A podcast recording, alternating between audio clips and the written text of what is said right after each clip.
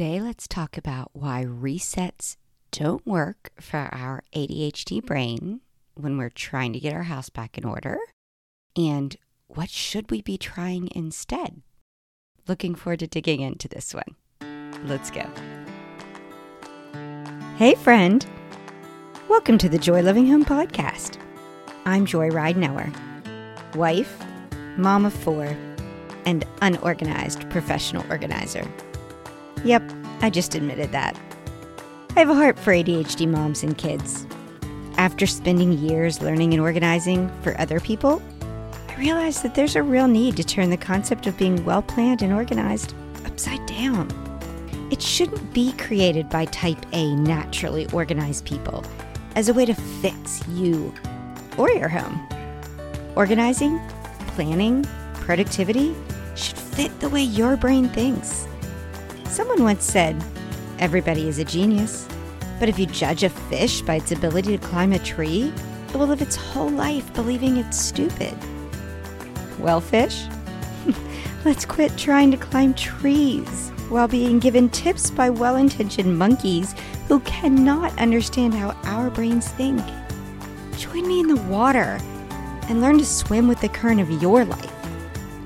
It's time to say yes to unorganized organization and flexible productivity. It's time to choose joy. So, for those of you who follow me regularly, you know I have been definitely off my rhythm of getting podcasts out consistently. I actually took a little vacation recently. That's where I was this time. It was nothing anything bad. It was actually fantastic. But while I was gone, I was like, what do I need to do to to reset myself? What do I need to re up what I was doing before?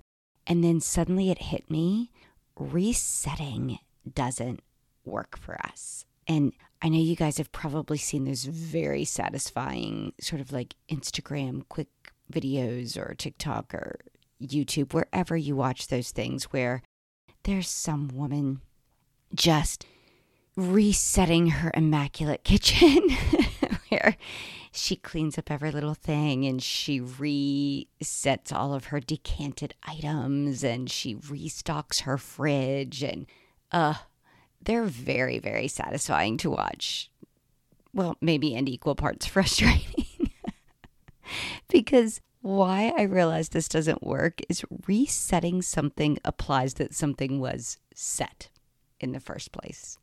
And for the majority of us, if you're listening to me, you may think back on a time when you're like, wow, the kitchen looked really great, but was it really set exactly like you wanted it to?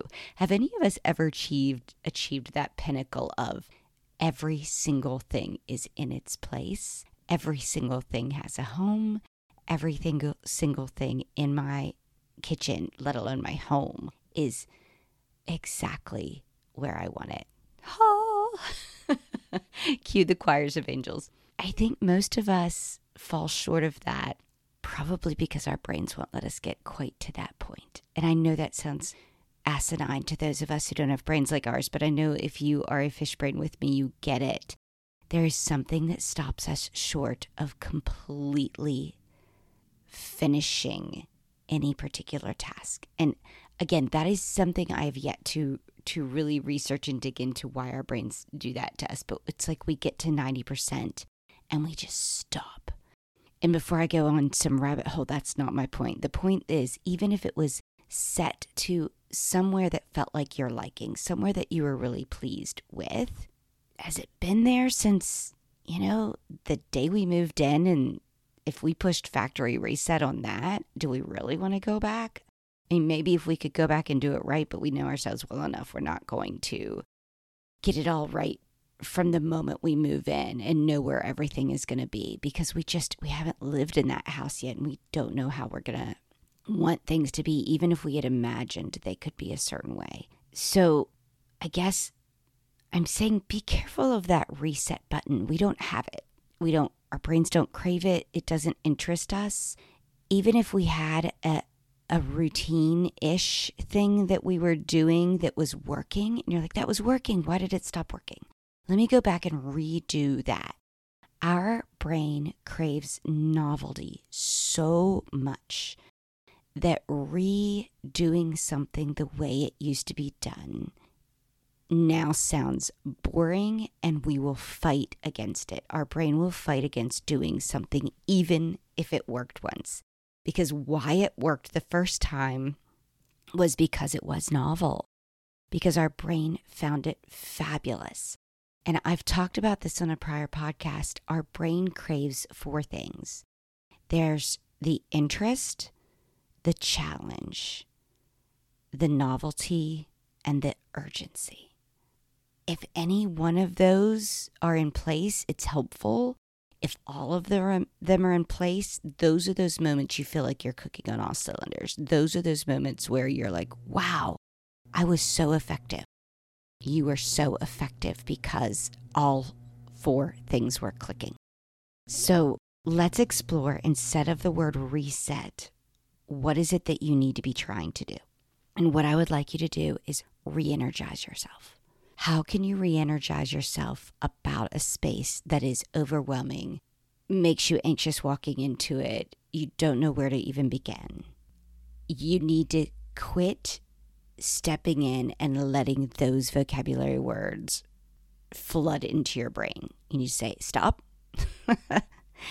I am ready for a new challenge. How can I look at this as a challenge? How can I look at this and say, what have I not tried before? I know we scroll to make our brains find some hit of dopamine. And you may have seen somebody try something, you're like, oh, that'd be cool, but I can't try that because I'm not, I don't have X, Y, and Z in place. Well, try it. Say, wow, what if, what if I move where I keep all of the cups closer to the fridge because that actually is what somebody said makes sense. And what would I put in the cabinet where the cups are now? It doesn't make sense to pull your kitchen further apart to put it back together. I get that. But sometimes forcing ourselves into something that is novel and that creates a bit of a challenge will actually help us find some progress. Will it be perfect? No. Will it be better than before? Possibly, quite possibly. Will it also look like you blew up the kitchen in the meantime? Mm-hmm. Yeah, it will. Maybe you just need to settle into that. For folks with brains that I like to call the monkey brains, they don't understand. Their brain goes to, oh, yeah, you tried that and you failed at it. So now you're trying something new. What makes you think you're going to succeed at the new thing because you didn't succeed at the last thing?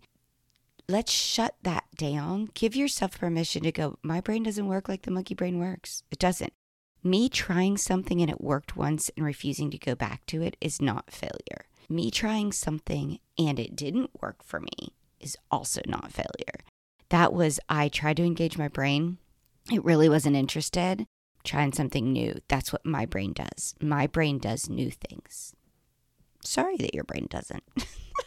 not trying to say be ugly and pit yourselves against each other. I'm just saying our novelty seeking is not an answer to our failures. It's literally us trying to lean into what works. Quit fighting what works, lean into it. So if you can find ways to re energize yourself through novelty, through interest, through a challenge. I'm keeping urgency out of this a little bit because I do think probably we all respond to urgency better than anything else. I want you to go in without feeling like there's a deadline. I want you to go in feeling like, okay, let's let's rub our hands together and get creative. How can I create something new and challenging for my brain? Approach it that way. See if the re-energizing helps ditch the reset. Nothing was said anyway. I'm going to stop there because I haven't been out here forever. And I just want to get one to you so I can get myself re energized about the podcast. And in the meantime, if you're trying to reach out to me in any way, shape, or form, I would love you to join me in the Facebook group. You do that by going to bit.ly slash joy loving home community. You can reach out to me on Instagram by DMing me. I'm at Joy Loving Home over there. And while I don't post a lot, I actually do respond to DMs. You can also reach out to me via email. Currently, I'm still struggling to get my old Joy at Joy Living Home email to work again. So let's go with joylivinghome at gmail.com if you want to reach out to me. I guess that's it. Until next time. Oh, I just want to thank you for all of you that took the time to add some new um, ratings and reviews to this podcast. So appreciative of you. And if you haven't done it yet and you're like, oh, I always forget to do that, look down. If you're enjoying this, give me a five star review. Just click five star. And if you're loving this and you want to take two seconds, hit write a review and shoot something out to me. I definitely get all of those. I don't know how to respond to them, but I get them. And I am so appreciative. All right. Until next time, choose joy.